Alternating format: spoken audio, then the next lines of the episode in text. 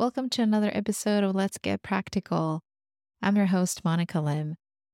Our guest for today's episode is Michelle Varghoose, who left the corporate world a few years ago in search of a new career direction.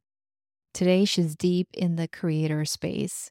She's co hosting a podcast with her sister, Building a Wealthy Spirit.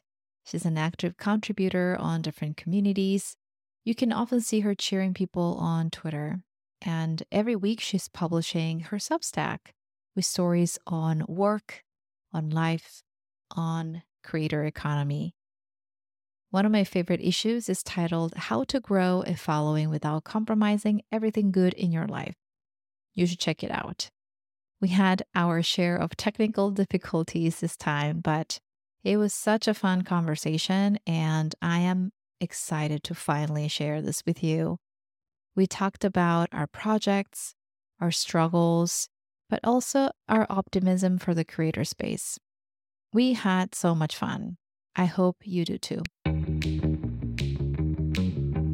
It's been really cool journey because when you leave the workforce, and I'm sure Monica, you maybe relate to this a little bit, it's a big change in your life. It's a big identity shift. There's a lot of internal things that I had to work through. And I think I came out the other side learning a lot.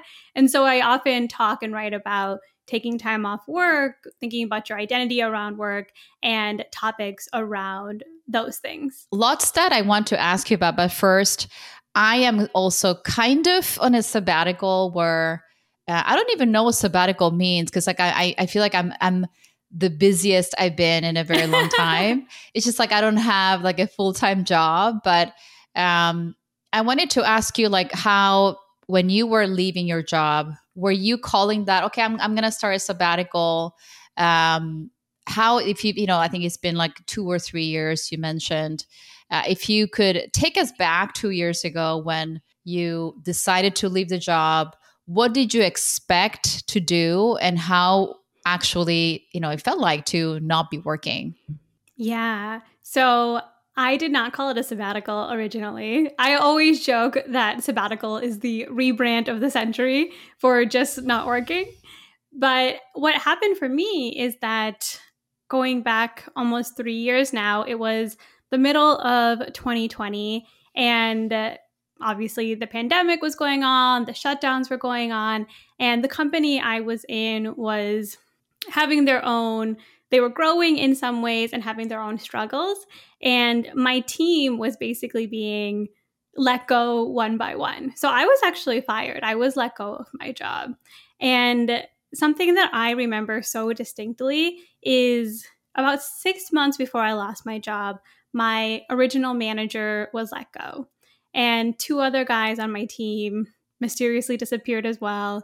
Everybody was telling me that I should quit my job it was definitely a really intense environment. But I was gung ho. I'm a good Indian kid. I went to my manager, my new manager, and I told him, I was like, I'm not going to quit.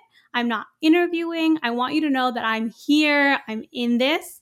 And he looked me in my Zoom eyes and was like, Well, maybe you should be. And we just had that was the most contentious conversation I've wow. ever had in my career it totally blindsided me. It really put me in the hot seat.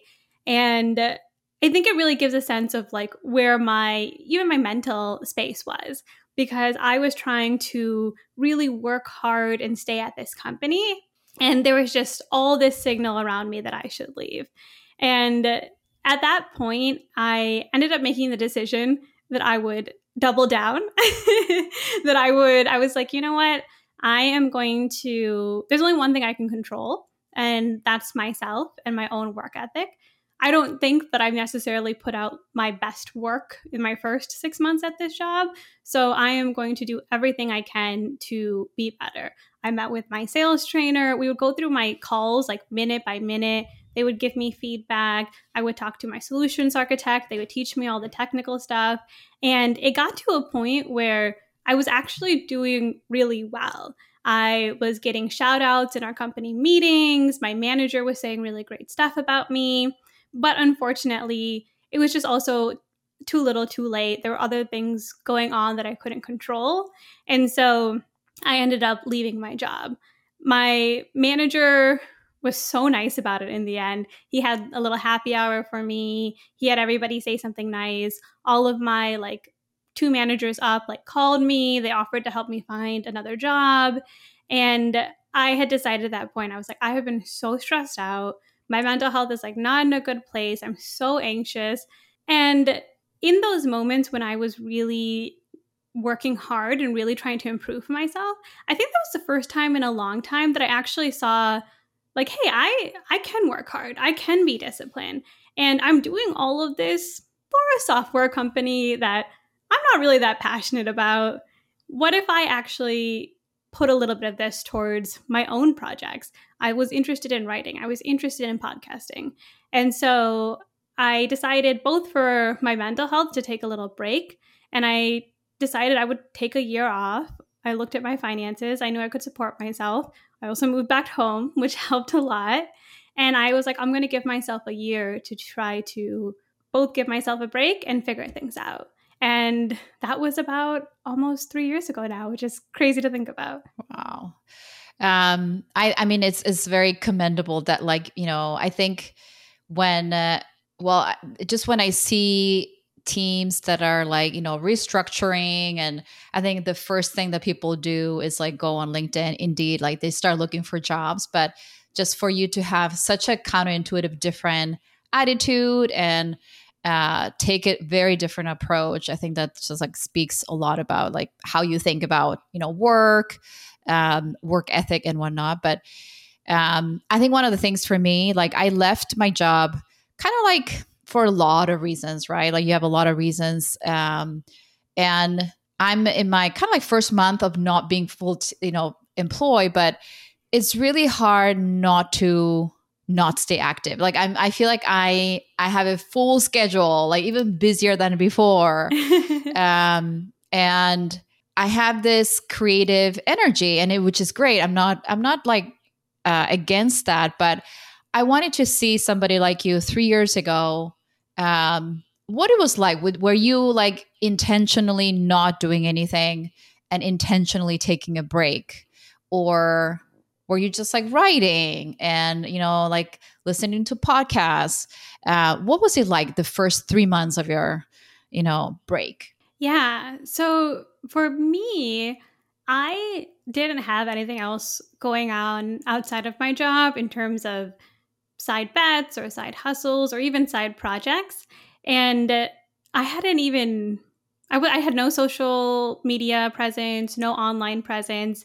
And I, the, the transition was difficult for me because I'm not the most, or I, I had this narrative in my head that I wasn't the most disciplined person. I wasn't sure if I would be able to get it together and launch a project or work on something on my own. And I did want to enjoy my time off too. And it's it's difficult because people do ask you. They're they'll say, "Okay, what are you doing?" You're like, "Oh, okay, well I left my job." Okay, what are, what are, what's next? Do you want help? Are you looking for jobs? Oh, you're going to stay out of the workplace? Like, is that okay? A lot of people will project their own narratives on you. And so it was difficult to work through that while I was also trying to learn how to work for myself because I think there is it's just different. Like it's something that you have to learn to be disciplined, to schedule your own time, both breaks and also to get things done. But I was really lucky because my sister, Sammy, is the opposite of me. She's more like you, Monica, where she almost can't not do things. And when we decided to launch this podcast together, I also had so much perfectionism like I am so afraid of putting something out into the world. We recorded our first episode and I was like, oh, I think it could be better. I think we can edit it more. Let's wait. And she was like, I already hit send. It's out there. And that was a really good lesson for me because that gave me something like as soon as my um, job ended, like a project to work on at the same time, because it didn't fill 40 hours of my week like a traditional job does, I still felt like I wasn't doing anything. Like I carried a lot of guilt. And at the same time, I was living at home. So I spent a lot of evenings with my parents. Like they, wanted to spend as much time with me as possible. And I had to learn to manage all of that. So even I would say the first year of my sabbatical, I was doing a lot of that internal work, which was separating myself from one, other people's expectations of what it means to have a job and like your identity attached to your job, and also my own scripts, which was, am I doing too much? Am I doing too little? Should I be relaxing more? Should I be working through all of this? Um, I, is it bad if I sleep late? Am I a bad person if I need rest? Is it bad if I stay up late? Is it bad if I go to dinner with my friends or I'm not working in the morning? So, a lot of those things, I think those are things that people tackle. Like, no matter where you are on the spectrum of if you want to be doing things and keeping yourself busy or if you want to take a little bit of time off, it's we always feel like we should be doing something else. I can like I mean I can't um I can relate so much with that because like I mean just even today Michelle my house is like such a mess right now.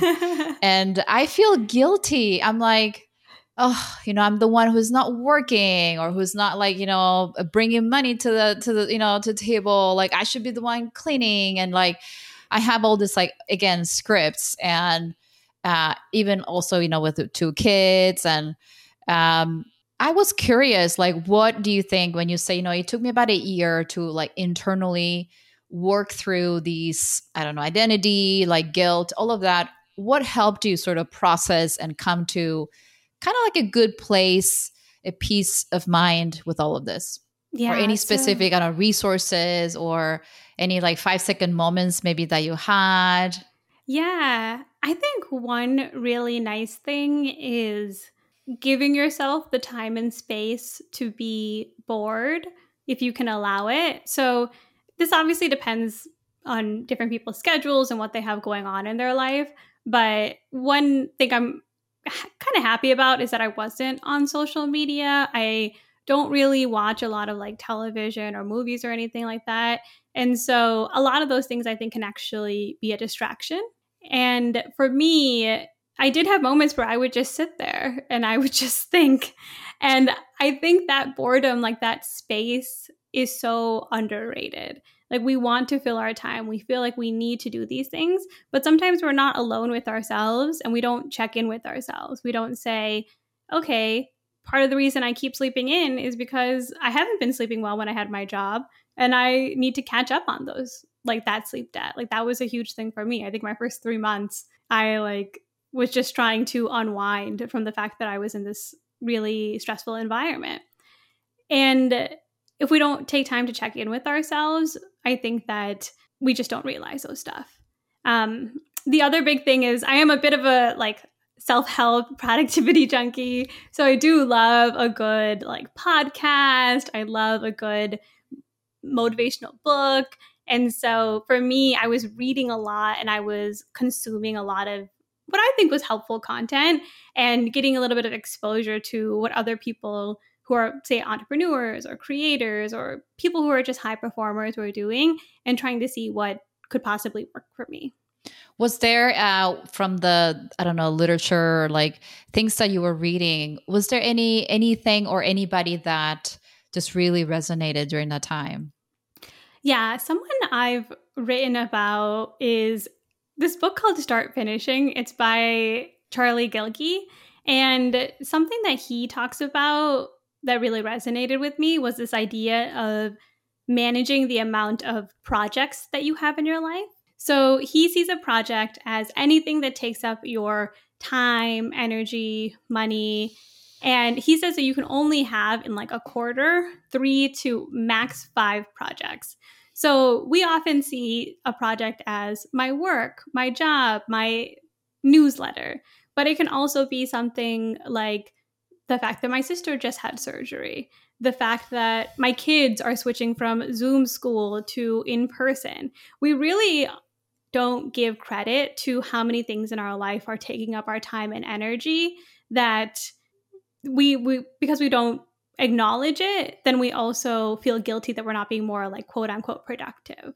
So when I looked back at my time, like my first year out of my like corporate job, I was like, okay, I had my podcast, so that was one project. I had moved back in with my parents, which I'm not sure, you know, how other people's parents are, but Indian parents love to have their kids back home. They love to spend time with them. You know, my mom was constantly feeding me. My dad was asking me a lot of help about tech stuff. Like, I'm really grateful to have had that year with them.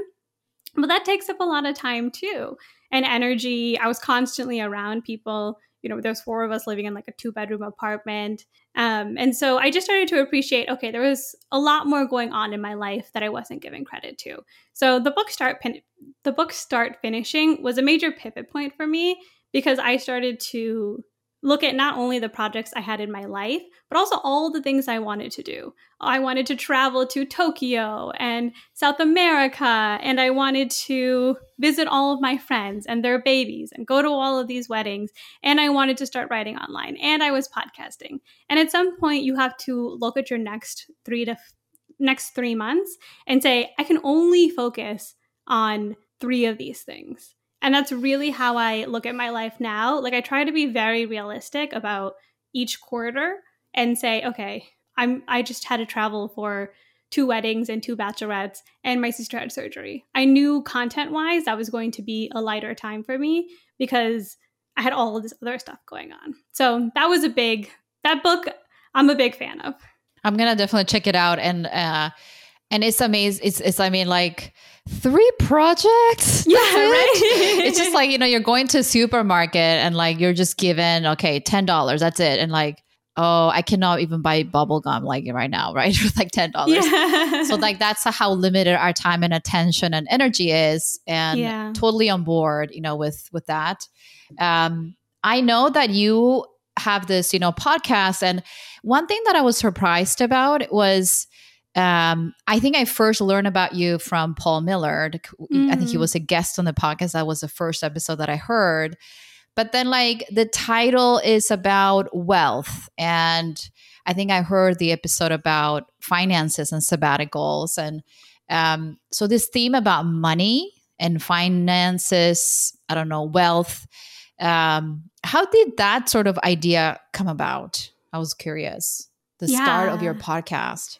Yeah, that's a really great question because a lot of it, a lot of our podcast was based off of these conversations we were having with our peers, like our friends, other women, other first or second generation people like in this country. And we have this through line through our podcast, which is our goal for ourselves and for anyone who listens is we want people to just live a life that's very aligned to your values and very authentic to what you want.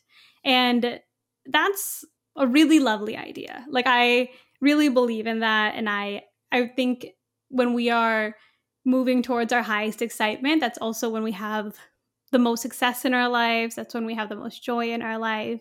But at the same time too, we also recognize that you know, for us, my parents came from India, they moved to Michigan. They didn't really know what a 401k was until like well into their careers. They didn't understand or even have the space really to like save and invest money the way that we do.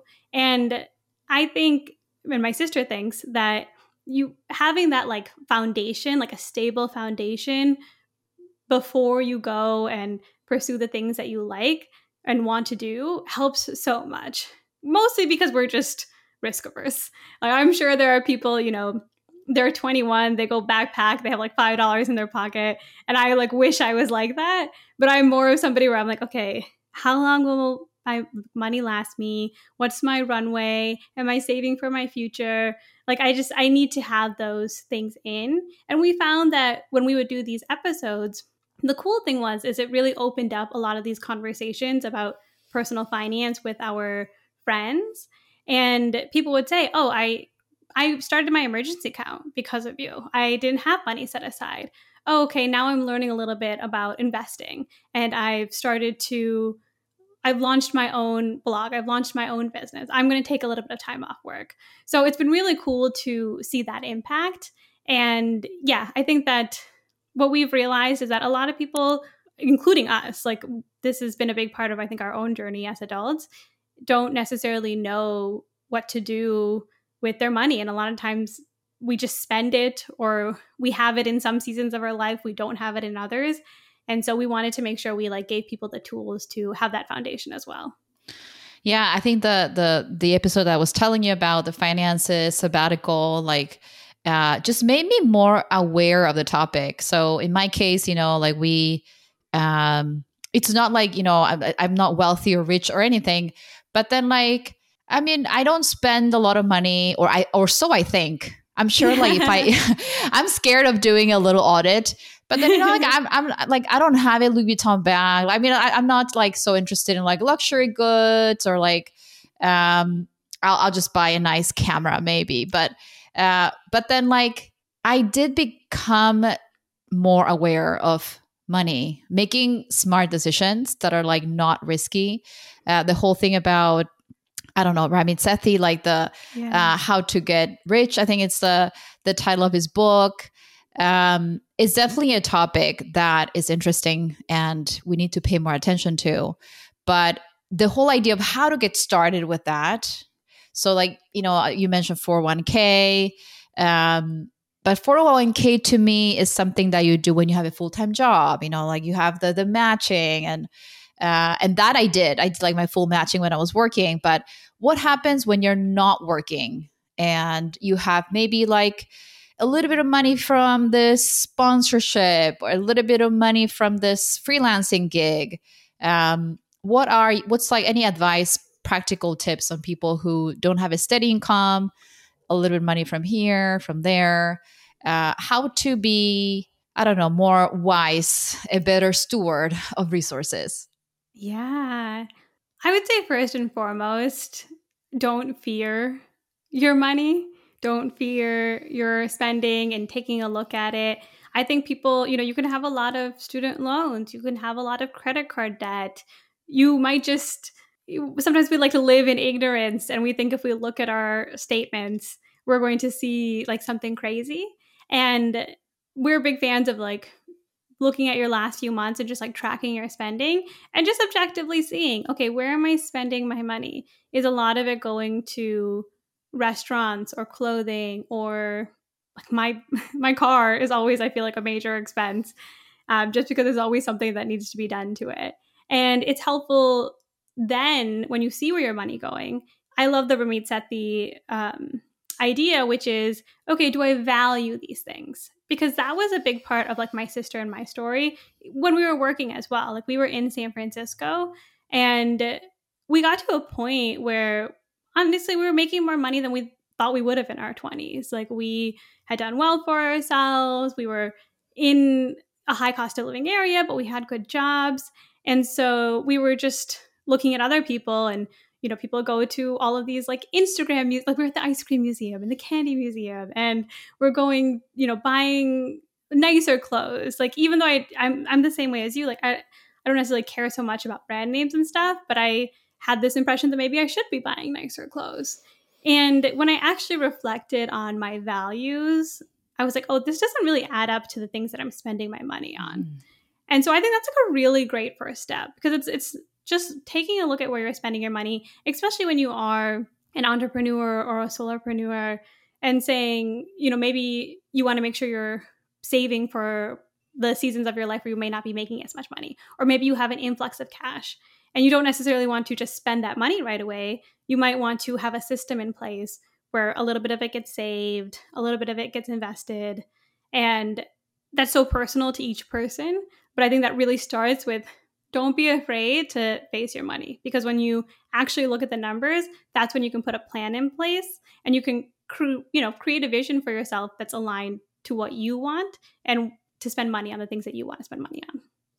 I'm gonna definitely take that advice, and I've been I've been trying to, and um, I don't know if you know Amanda Natividad, like she she oh, yeah. writes a lot about marketing. I love that lady as well, and she talked about how you know there's you can use like mint.com and all of these apps but there's something very unique about writing or like putting things manually on an excel spreadsheet like doing a yeah. spending audit um, is there any way that you recommend uh, doing this like spending expenses audit? Yeah, I try to keep it very simple. I I'm, I'm like Amanda. I don't necessarily like the apps as much because it's hard to narrow it down. I go to my bank statement for my credit card. You can literally just copy and paste the different cells and put them into a Google spreadsheet, which is what I do. I clean it up a little bit and I will go through and add my own categories. But it actually doesn't take that much time. Like if you do it for just one month, it might take you like 20 minutes. I guess maybe depending on how comfortable you are with spreadsheets, but it's it's nothing fancy. There's no fancy equations or anything. And then I have them labeled by subject. So it might be clothing. Sometimes I'll do trips. So um, like I just said, I, I went on a bachelorette trip to Miami. And actually, going into that trip, I knew in my head because I had done this exercise before. I was like, this is going to be about $1,500, which oh, is a wow. big investment to, because I have to fly to Miami. You pay for the bride stuff, you pay for like outfits and things, you pay for food. And so before I went, I was like, this is how much it's going to cost. Can I invest this much money into this? Is it valuable to me? And it was one of my really close college friends. We've known her for over 10 years. We haven't seen each other in a while. I was her bridesmaid. And so I knew it was something that was aligned to my values. So I was willing to make that investment. But it made it way more fun because I wasn't on the trip thinking, oh gosh, now we're paying for, you know, her half of dinner or we're, you know, uh, how much is this hotel going to cost us? I knew ahead of time what like my budget was for it. So yeah, I it's but a, spreadsheet will like help tell you that. And then sometimes you'll see my sister and I have this story where we had a friend come in town that we've like she she's someone we've known for a while, but at the same time we've kind of been growing apart. But she had visited us in San Francisco and we just did everything. We went out to dinner, just we went to a comedy show. We were spending money left and right. And at the same time, like she kind of wasn't that positive. It was a little bit of a drain. It was an energy drain for us. And at the end of the weekend, my sister was like, we just spent $500 to spend time with this friend. And I'm not saying you should put a dollar amount on your friends, but at the same time, that really put in perspective like, we didn't really enjoy ourselves. We sort of just said yes to this because she was in town. And it ended up being a lot more than we like actually wanted to spend. So having those kind of perspectives on things, I think, is really helpful. Yeah, that is um that's like, you know, it's just like making me think, you know, like all of the bad bad decisions I made like I just I'm going on this trip that is costing me a lot of money and it was like it's with my sister and it's very interesting because like I, I, think I have a very different maybe relationship with my sister, my older sister. Mm-hmm. And um I don't know, I have this thing where I think maybe growing up she was like always really mean to me or like I was always her like underling and I I feel a little scared of upsetting her or like I feel a mm. little bit kind of so she was like okay well, you know like she's now in Canada we're going to go visit her actually next week um and then she was you know like we're going to go to the Rockies and then like do this and then this is my vacation week and like this is so embarrassing but I am taking my kids out of camp that mm. is like fully mm. paid to go to this vacation. And then I almost said yes to it before even like looking at hotel prices and whatnot, because we had those dates set. Yeah. And it's so expensive. And then I'm like, oh my God. Like, I mean, it's gonna happen and you know, I'm gonna pay for it, but um, it gives you an idea of how if I had that mindset of, you know, how much is this gonna cost? Is this really valuable to me?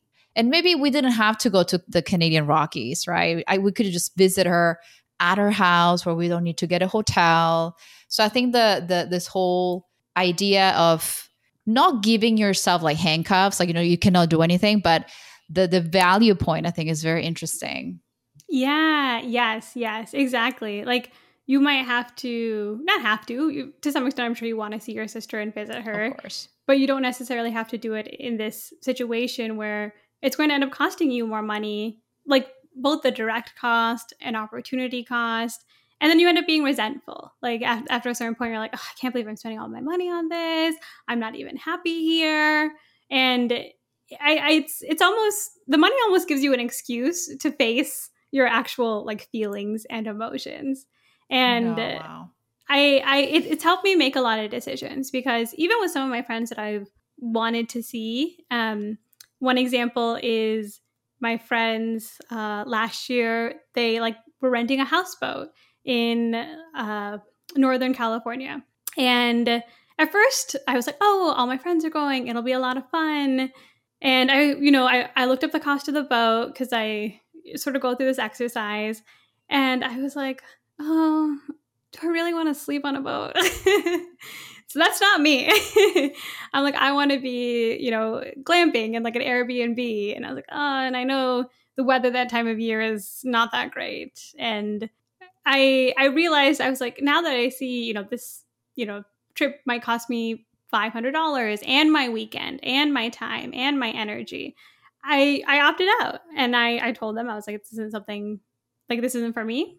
I'll I'll see you guys when I'm in San Francisco again and we can make different plans. But I the cost was actually not so much the deterrent, but it made me realize, oh, this is actually not like if you ask me, like I'd probably pay you five hundred dollars to like not be on a boat. Quite honestly, like I, it's not the thing that makes me happy. And the, I mean, I, being able to make that decision probably made you feel very proud of yourself, like such a grown up thing to do, you know, like to, uh, to do that. Yeah. And it's funny because I think once you get in the habit of it, you start to see it everywhere. Like I I realize that I'm not a big clothing person. Like I I like my clothes to look nice. I want the ability to look professional when I need to, but I don't really need it to be the latest fashion. Honestly, I'm not that good at it. Like anytime I try to like keep up with a fashion, I just like look ridiculous. Um, and so I'm like, okay, a lot of my clothing is neutral colors or black or like forest green, like the shirt I'm wearing right now. Like those are colors I enjoy. So when I go to the store and I'm like, oh, this is a cute neon pink top, and I'm like, oh, for fifty dollars, and I'm like, also, I will never wear this. I don't like neon pink. um, and I'm and I start to think I was like, oh, that fifty dollars could instead be spent on you know a dinner with my friends, or I could invest it, or I can save it. And I think back to your original question about like when you're working for yourself, I think it's extra important to be cognizant of these things because the money does tend to ebb and flow. Um, it's you know we don't necessarily have the quote unquote security of like a full time job. Right. Um, that's that's so great. Like I think it's uh it's kind of like we don't think money is part of us, but then it's such an important part. And then like for you to be more aware of that and it seems like the, the decision making that you do or how you relate to your projects or things there is that component and i think that's very helpful to have that framework yeah um, right the I, I thought it was really interesting also that I know especially because I have a sister and I'm like I'm scared of my sister but you are doing a project and you have like 100 over 100 plus episodes with your sister and I just before our call, I was like putting together like the copy for the description, the podcast episode, MP3 files, like you know, all of these things. Uh, what is it like to work with your sister on this project? And I wanted to hear like, are you guys how are you get dividing the work? Uh, what are some stress points that you have when you're working with your sister? And she does the podcast with me. And we did try to split it up more equally at first. Like she would edit the podcast and things like that. But it's honestly just, it makes, I just have more time. And I have honestly more, like the creative aspects of it are more interesting to me. And so we had to at some point have a moment where we were like, okay, your role, like my sister, like your role is to show up on Saturdays, which is when we record. And I will have the topic ready. We can outline it together. She'll read a book if that's something that we're talking about, but she doesn't touch the editing. She has no idea what's going on with the promotion or the marketing. And that has that is like our system and it works really well for us. And we did at some point have to have a conversation because I mentioned early on, my sister is much more diligent and disciplined than I am. And she is like an essentialist. Like she is somebody who loves organizing things. She is really good with the admin work. She can just pop things together. She has no perfectionism. And that's not her role. That's my role. Like I handle all the admin stuff. I email guests. I have to put everything on, you know, social media and promote it. And she had to let go of that control and that wasn't easy. And we had a lot of friction because of that because sometimes i would be frustrated because she would come home and i would want to ask her questions about our podcast and she was like i don't have the mind space for this. Like i i can't make more decisions. And at the same time she would sometimes ask me about oh have you emailed this person? Oh did you do this? And that would drive me crazy because i felt like she didn't trust me and so we eventually through a lot of tough conversations realized that her role would be to come on and show up for the podcast. And i would let her do that. I wouldn't try to like over direct or anything. And at the same time she would like default to me to handle the admin stuff. And i would also make decisions. So we kind of almost have a 51 49 um like share on decision making where i have a little bit more of a heavier vote just because i've done more of the research so for things that I'm trying to think of what a good example would be for that. I mean, even something like if we're choosing to use Riverside versus a not like Zoom, she I will come to her and I'll say, I've done the research. We're going to use Riverside, and she has a strong opinion on it. She can let me know, but she like to have her ask, well, did you check this? Uh, do they let us, you know, do they have watermarks? Do they record everything? She doesn't even know that terminology, honestly. But that made it actually easier for both of us. So all that to say is it's been a really great experience because it actually also I think taught us to both have tough conversations. But we've had some we've had some big fights to oh, wow. like get to this point. But I mean, fights I think are are good. Like you know, relationships that like no fighting is I think even more strange, right? Like um the podcast seems and looks so polished. And as somebody who's just getting started you have like so many more episodes under your belt. What do you think uh, if you had to start a podcast tomorrow all over again um, what would that workflow look like? Because i'm sure when you first started it probably looks different from today.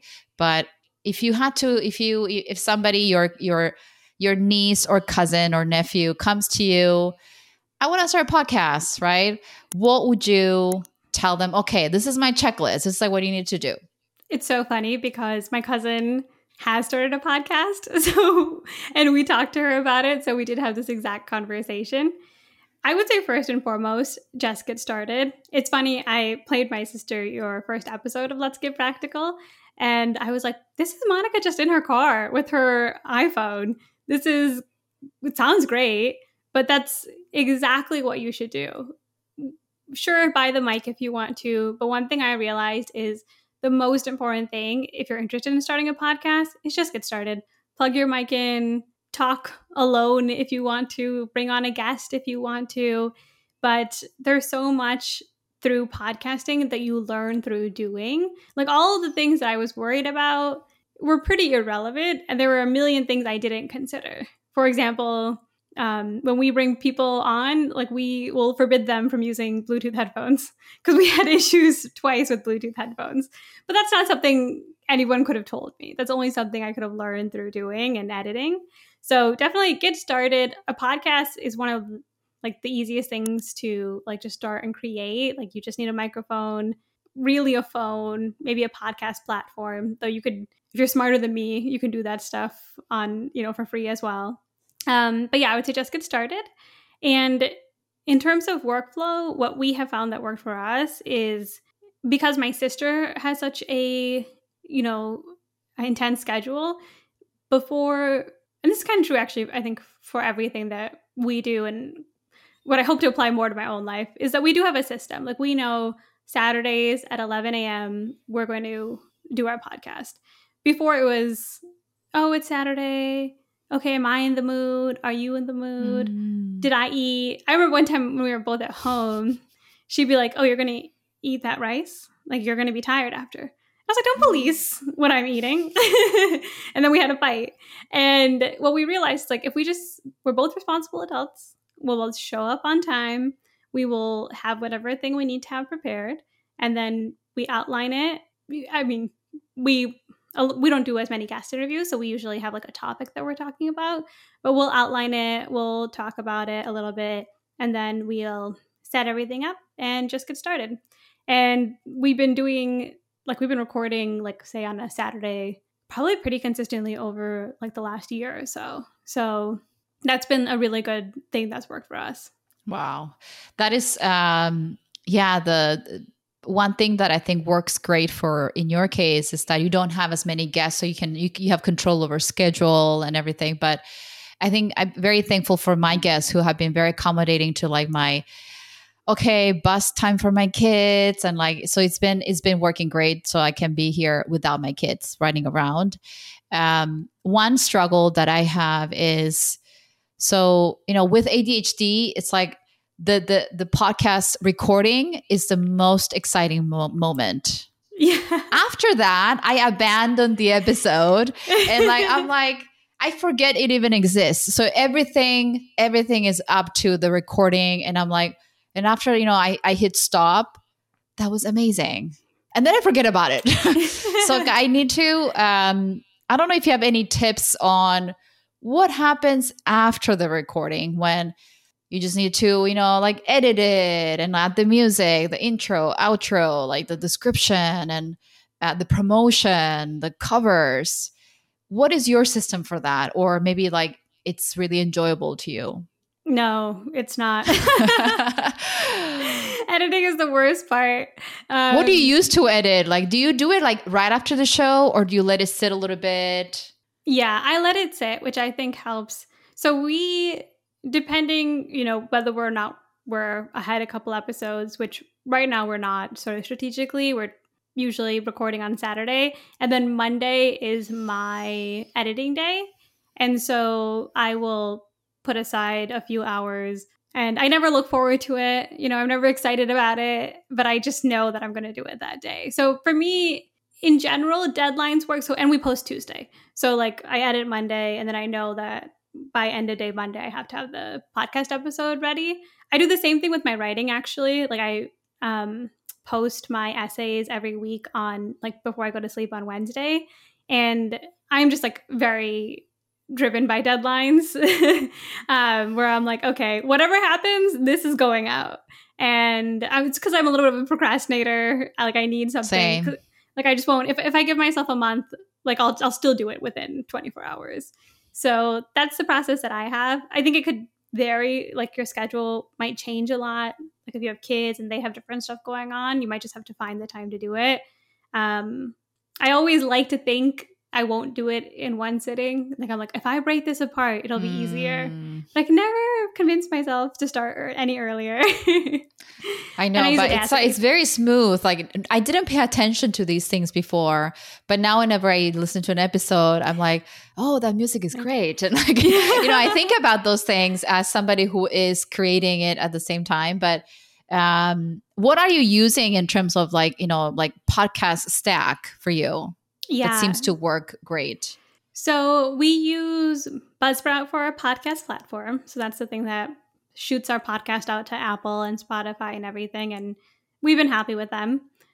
We use Riverside to record not only guests, actually, we use Riverside to record with each other as well. Because we have two mics that can't be in the same room together. So you're oh, allowed Oh, so to you make guys are you're you are like recording in separate rooms. yeah, we are. Wow, I did not know that. I thought it'd be I- like a face to face thing. Yeah, that would be ideal.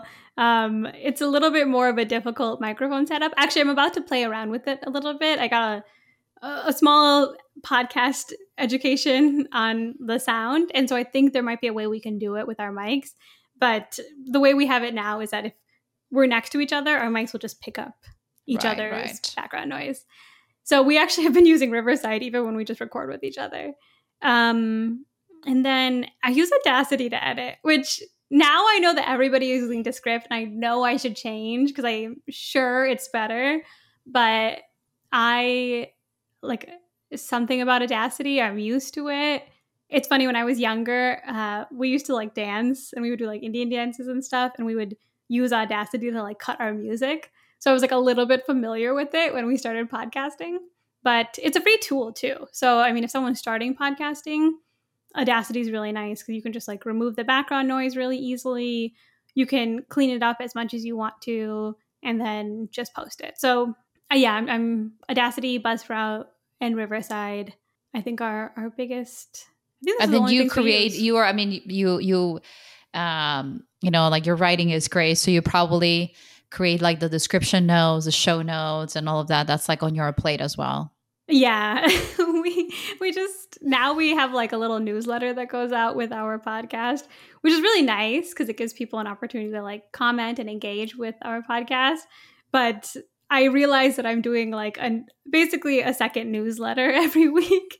But that I do after the podcast. That's where I'm just like writing up like while it's like I'll like listen back to it just to make sure I didn't miss anything. And so while I'm listening, I'll be like writing like notes and trying to put together a essay. So that's a little bit haphazard. I would like a better system for that, but and we're just using Substack. Like I really like Substack. So we actually moved our website to Substack so people can comment there too if they want to.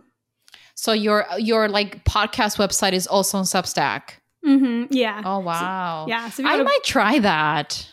It's I like it because we had it on WordPress before, and one, I'm pretty sure nobody visited our website, and two, we didn't have like I wasn't. It wasn't a newsletter, so we weren't like collecting emails or anything. We had no way of really engaging with our audience. Like it would have to be somebody would text us or go out of their way to email us, which I realized this once I started writing online. Like when you write online and you have a comment section, it's so easy for people to engage with your work versus a podcast. It's like you're on Spotify listening. It's very unlikely that you'll then like remember the email, go to right, the totally. you know put it all in so we're just trying to make it as easy as possible for people to like engage with each other and ourselves that's a yeah that's a great idea like i was looking into wordpress and i'm like oh you know like I don't have any sort of digital footprint besides like Twitter and uh, and Substack that I like I've not been consistently writing on.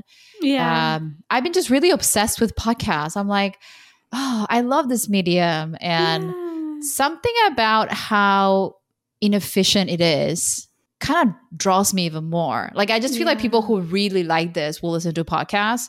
It's still so early they're so undiscoverable. So like for me to find a podcast that is like gold makes me feel so special. yeah. Um, you recommended me a podcast, you know, like on my for my drive, and I loved it. So like I love those hidden pieces of podcast gold, right? I agree. I I love that you said that because I relate to it so much. Yes, with podcasts, you really it's like brick by brick. Like every person who listens it's not casual. Like they're giving you a good chunk of their time. And so, one, we try to respect that by putting out good, interesting content. And also, you just build a relationship with people who listen to it. Like we have friends that have listened to our podcast for the last two years and they've been listening to most episodes. And it's such a good way for them to keep up with our lives. And you end up sending out a signal to people that hey, here are the things that I'm interested in. Like, I'm thinking about my personal finance, I'm thinking about how to live a more intentional life. And now we've seen over the last couple of years how that's had an impact on people. And then they will wow. go and do those things and have an impact on people. And so, even though it might not be as big of an audience as you can like build, say, on Twitter, it makes such a bigger impact because it's not just reading a tweet, spending 20, 30, 60 minutes with you. Is there any particular story that was, I don't know, feels really close to you or touched you in, in a different way of somebody who you had no clue about, listened to your podcast and like, you know, their lives a little bit improved? Yeah. So actually, two of my high school friends who I hadn't kept that much in touch with, Karen and Abby, they I went to high school with them, but we went to different colleges. I had left Michigan and we were connected maybe say on Facebook or something, which is how they had seen. I think my sister had shared it and they saw we had a podcast. And they were just they're friends with each other and they were such active listeners. Like my friend Abby, as soon as we would post something about um, you know, we had an episode called Action Changes Things. And she's like, Oh, I wrote it on my whiteboard. And we had one for like um like dreamlining, like creating a list of your like dream future. And she would send me a photo of hers. And then she ended up taking like a yoga teacher training class. And she was just starting to do all of these different cool things. And she, she's a doer herself, you know, she's a smart woman, she's ambitious, but just exposing them to these different ideas that can seem so common to us because we're like kind of in that world was so cool to see like over the last couple years like how much that like impacted their lives and then we ended up doing a trip with them to joshua tree like they reached out and they're like hey like we would love to like go do something together and so my sister and i met up with karen abby and karen's fiance and we had we could actually go and hike with them and we knew we would have interesting things to talk about because we're so interested in the same topics wow that's like um that's so cool. Like I we'll see where, you know, what what ha- I'm I'm doing this podcast for like almost very selfish reasons to like catch up with friends and like talk to people. It's it's always um the, the reaction is so different when you tell somebody, "Oh, do you want to get on a Zoom call? Or do you want to be on my podcast?" uh it's like so different. I had I was very curious about um you know like your your writing. So you said like you know i left my sales job and i was just kind of like you know doing different things. How did you like get so immersed and plugged in in this community of creators writers? Like was there a starting point that triggered that? Um yeah yeah so i i had been podcasting for about a year and a half with my sister we left my parents' home and moved to this small town in the middle of nowhere. My sister got a job here, and I was still floating around trying to figure things out. So I was like, you know what? It'll be low cost of living. Maybe isolating myself will motivate me to get some stuff done. Because um, I really, really wanted to write online. Like I'd wanted to write for a really long time. And that perfectionism, that doubt, I would write pieces and store them in my Google Drive. And I just like couldn't get myself to make it happen. And so I was reading a lot of self help content. I was really doing a lot of like self work. I realized that things like discipline, all of that, it really just comes back to having a growth mindset. Like this idea that any skill, anything that you do, like if you can have a growth mindset and just believe that if you keep doing it, you'll get better at it is such a good mindset to have. I think in some ways I had a little bit of a fixed mindset when it came to things like, oh, if my writing isn't good immediately, maybe that means that I'm not a good writer or I don't want to share it. Versus now, I have more faith that if I just share my essays every week, I'm getting better because I'm showing up every week. And even things like discipline. Like I had this narrative in my head that I wasn't a doer, that I wasn't disciplined enough to create and do all of this stuff. And I was not online, not on social media, in zero communities, just like doing my own thing. And no one I knew was doing anything like this. So I just had a lot of self doubt that I was working through. And something I realized both through reading different books and just spending a little bit of time with myself and reflecting on my own like strengths in my journey was that I had a lot of fears and I didn't have a lot of confidence in myself to do these things. But I realized that I had to just do it and get started. And it didn't matter if I had confidence or not. Like that would come later on. Part of that came actually from the fact that we were podcasting every week because I started to see that just by having, like, once you go from like 10 episodes to 50 episodes to 70 episodes, nothing can change. But if you tell someone you have a podcast and you have 100 episodes, they're like, oh, this is pretty legit. and so I was like, okay, just by showing up a little bit more, like just by showing up consistently, like a lot of good things were happening. We attracted mentors in our lives. We were bringing on interesting guests. And so I was like, okay, I'm starting to see that just showing up every week makes a really big difference. And this is a little random, but while we were in like we're in this small town, there's like this giant radio tower that sits like right outside our home. Like we kind of joke that the person who used to live here was like one of those people that was like preparing for the end of the world because we have these like sheds in our backyard, like multiple sheds, all these signs that are like beware of dog and you're on camera. And we asked our neighbors, we're like, is this like an unsafe area? And they're like, no. And it isn't. We've lived here for now like almost two years. Like it's not at all. But we have this huge radio tower on our house, like next to our house.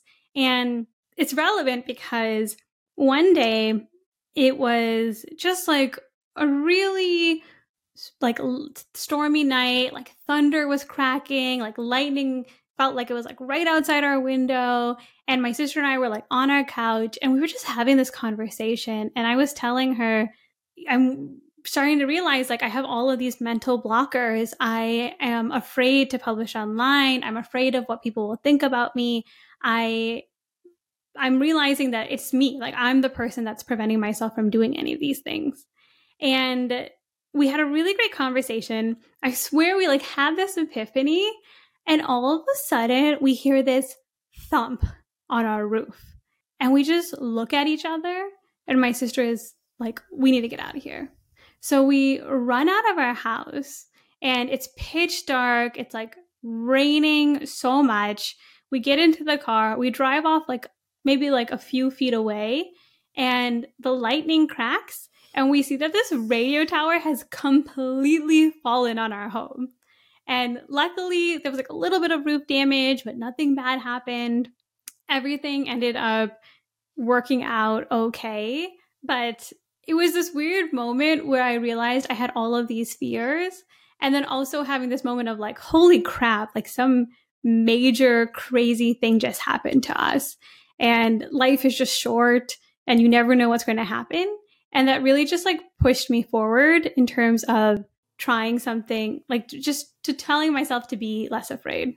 But it was just such a crazy moment that and there were other like kind of like like my friends and family like i two people close to me that went through like near like kind of near death experiences and so i just started to really appreciate that like if you want to do something in this lifetime you got to do it and yeah.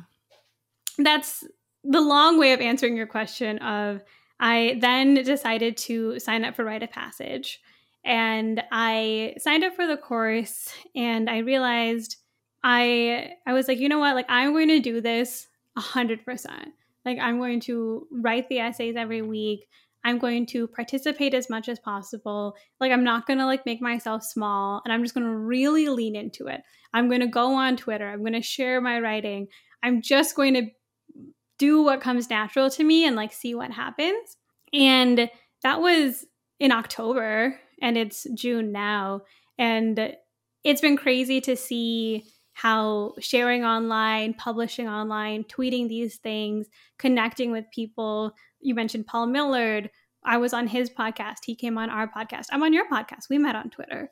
And I had all these work opportunities come. Like I, I help now Daniel Vassallo on Small Bets. I um, am a mentor for Write of Passage.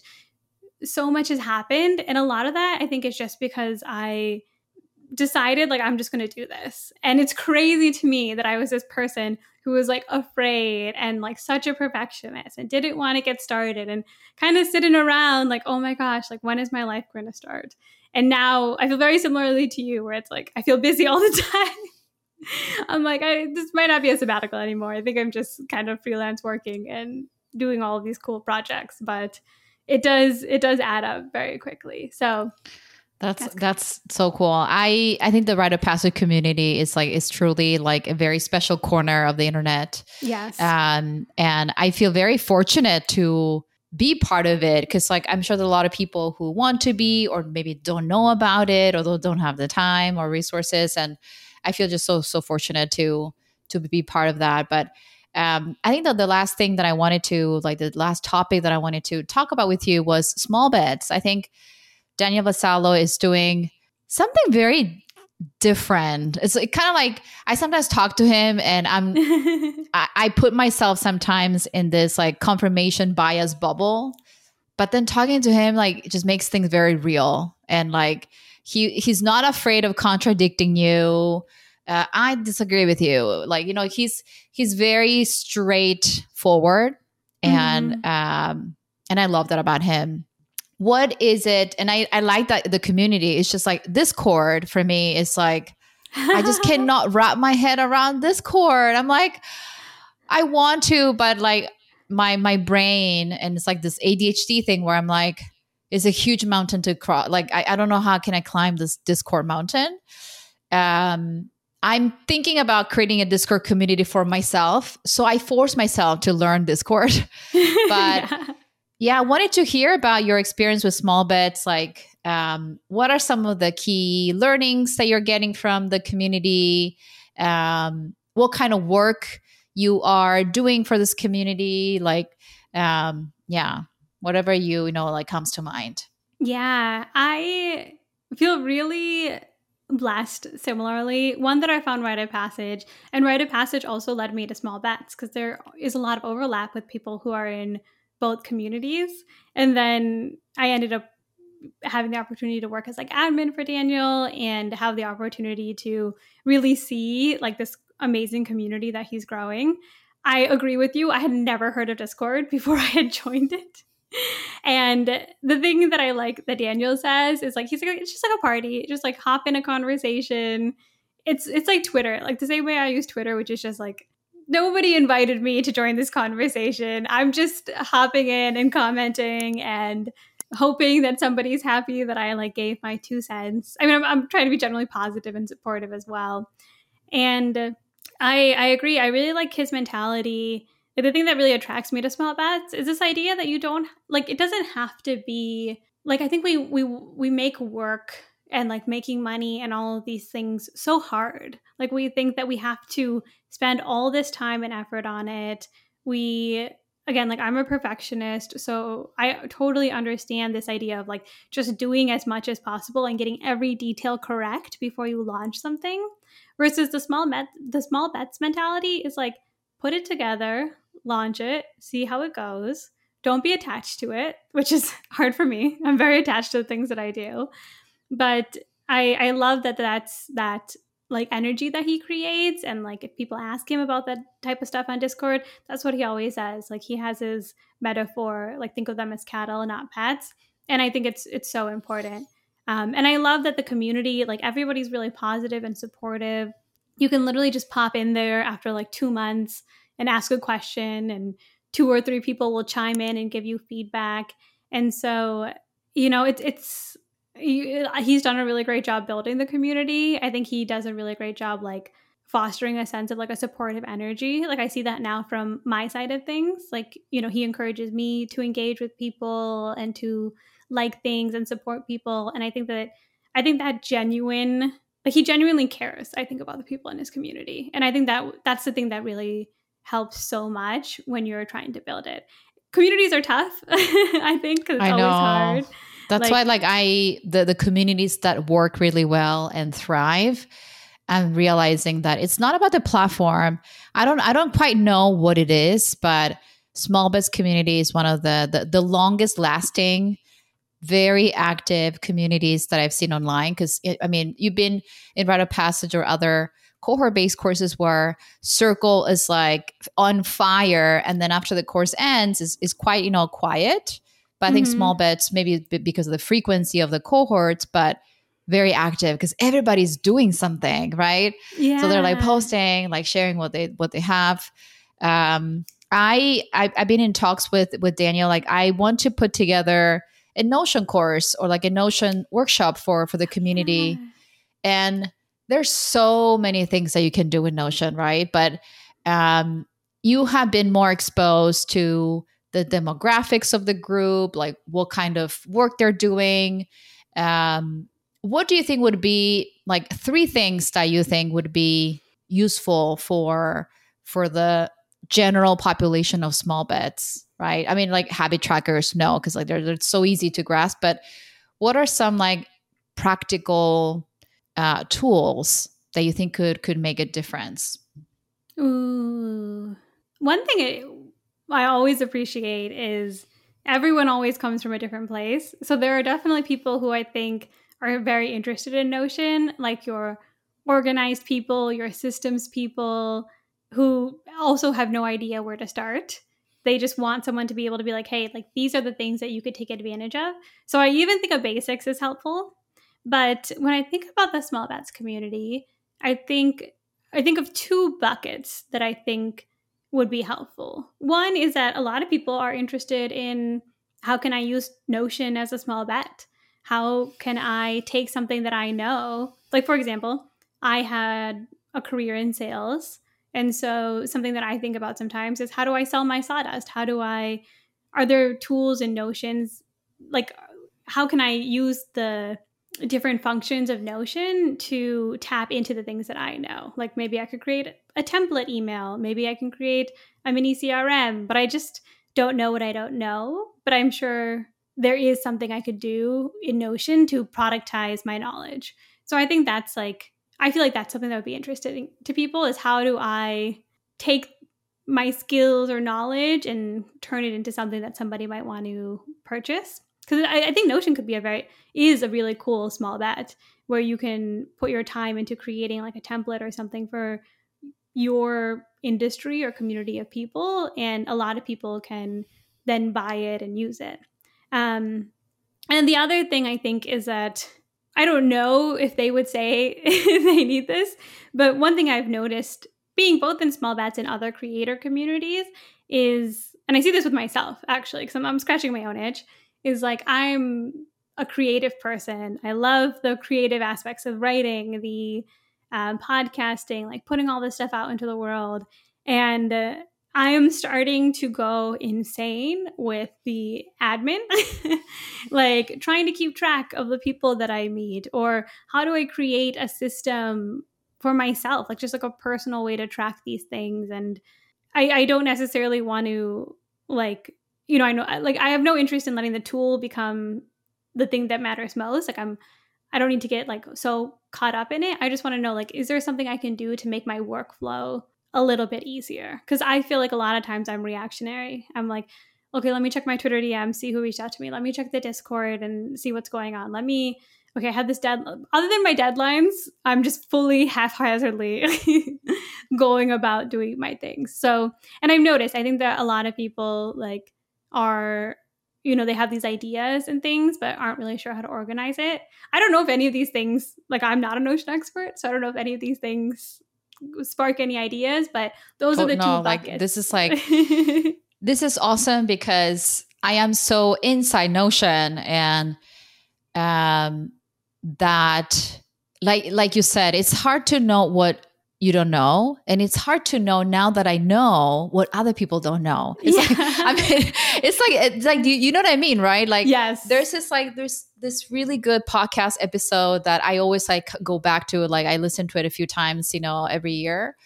Um it's a podcast with david perell and tiago forte. Like it's like from a couple mm. years ago. Mm. and they, they talk about how there's this moment of not knowing and then you get to know and it's so hard to go back to that mindset of not knowing like it's yes. like it's it's gone forever um so for me like getting that that feedback from you like i just took two notes and it gives me so many ideas on um like how to not a template or not like how to create a database but i really want to put together something that is useful yes. and helps people do what they do better or easier or takes less time or makes it even possible right yeah. um yeah this is this um, this is amazing so i um yeah i think i had so many questions but uh, Michelle, you had you're a wonderful guest. Like you were like entertaining all my my weird questions, and uh, just thank you so much for for being present. And last thing is, what is next for you? I know you were taking a little break uh, is there a new like skill that you're trying to learn or like anything that your your like curiosity is is getting sparked? Uh, are you writing a book? I think everybody's writing a book. Uh, what is next for you? And where could we let our audience you know go find you? Yes. So to find me Michelle Varghoose at Mich- at M Varghoose M V as in Victor A R G H O O S E. That's my Twitter profile. That links to my Substack, my podcast, Build a Wealthy Spirit with my sister. Those are all places that you can find me if you're interested in the creator journey, taking time off work. Our podcast is a little bit more practical with like the personal finance and creating a life in alignment. So those things will continue and it's funny even talking to you about the like three to five projects. I'm like, oh, I have, you're you're out. You're out of projects. it's a tough thing to admit, and I think I need to sit and really think about it because I do I do want to work on a mini ebook is something that I want to put together just because I do get a lot of questions about sabbaticals, taking time off work, a lot about this like leaving the corporate space and like becoming like a creator. So I'm going to put together some of my essays and hopefully create something like that by the end of the year. And it's been on my list to move our podcast to YouTube. Um, but you do YouTube, Monica, and I want to so badly. And it's just something that keeps, it's like the project that ends up being like project number six, but it's something I would love to do because I would love to move us to video, um, even like short videos and stuff. But you would do great, uh, Michelle. Just, just, just letting you know. I mean, you probably know this already, and I'm sure it's a, it's a matter of bandwidth and, you know, it's just time and capacity. But um, I do think that I think your system is there. Like things seem to be rolling pretty well. So mm-hmm. um, I think the the bandwidth it's a little bit tricky. Like yeah, it is like six projects, but the f- three projects are kind of like on autopilot a little bit. Yeah, that's true. So yeah, you should totally get on YouTube because I think you would do really well, and people. Uh, it, it just it's so timely, you know, like burnout yeah. and uh, money. I think like the the topics that you have it maybe like more experience than you might want to admit or like you know consider like money, self work, you know, sabbatical, like knowing what you want, being bored, all of these themes that we discussed today. I think you have probably a lot to talk about. No, I really appreciate that. You know, Monica, if I if I start my YouTube channel this year, I will definitely credit this podcast. yeah, no, but like seriously, I like you should definitely do it. And I think you're you living in the desert. I think it's a huge it's a huge differentiator. Like now it's I think this the the the season of being different, being unique. Yeah. Nobody gets nobody is able to imitate you living in the desert. I know. I have to capitalize on it before we move because it was funny. My sister just happened to get a job here, and I'm sure all of the things we've talked about have influenced us up until this point. But when we were we were driving here, like our little road trip to move down, and in the car, like I just turned to my sister and I was like, "This is really on brand for us. Like this is." this is great. No, totally. yeah, like slow, but then like you're like yeah there's like so much that i'm just imagining and then seeing it on video would be really cool yeah yeah you make a good point. and even to your point you know when you were talking about notion and you you start to forget what you don't know or you didn't know like even some of my writing a lot of this stuff that i'm doing chronicling my own journey is because i'm like i know i'm going to forget this or i'm going to forget that I even forgot that a radio tower fell in my house last year. and it's just, I, I, like to remember those lessons because they come back for me multiple times. And the living in the desert, like a remote town, like we live like two hours from any city. So it's like not even a small town, like it's literally next to nothing.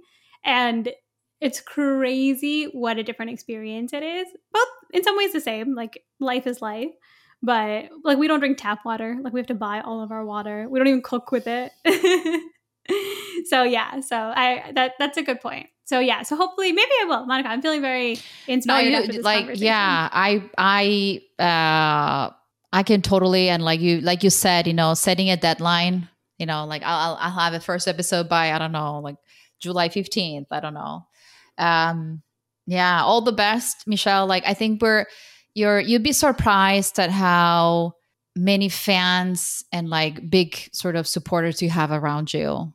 Aww. Like no really like I think I've heard about you uh from other people and I can sense that they're like rooting for you and um yeah. So just as a validation, I think you're doing you're not doing it to be validated but i think it's it's nice right when you see that it's nice to be loved you know yeah and to know that you're to to not to be told you're loved, but like to to feel it and to see it. I will say I you know I, w- I was I was so, a total anti social media person before this, and I have my own you know gripes with it. But I have been so pleased, like going from for, for a year and a half, knowing nobody who was doing any kind of creator work, writing, podcasting, YouTubing, like tweeting, and then all of a sudden having the opportunity to be a part of all of these communities the people are so kind so supportive so authentic. Like even this conversation with you was such a joy today because uh, I, you know, if, if, if anyone is listening to this and you're like thinking about moving into like the creator space, you want to write or podcast or YouTube, like hop on Twitter, connect with people, join some of these communities because the people are actually really, really awesome. Like I, I think I was surprised at how just supportive and kind and encouraging everybody really is. Yeah that's that's all. Thank you so much michelle for your time and just for being like an open book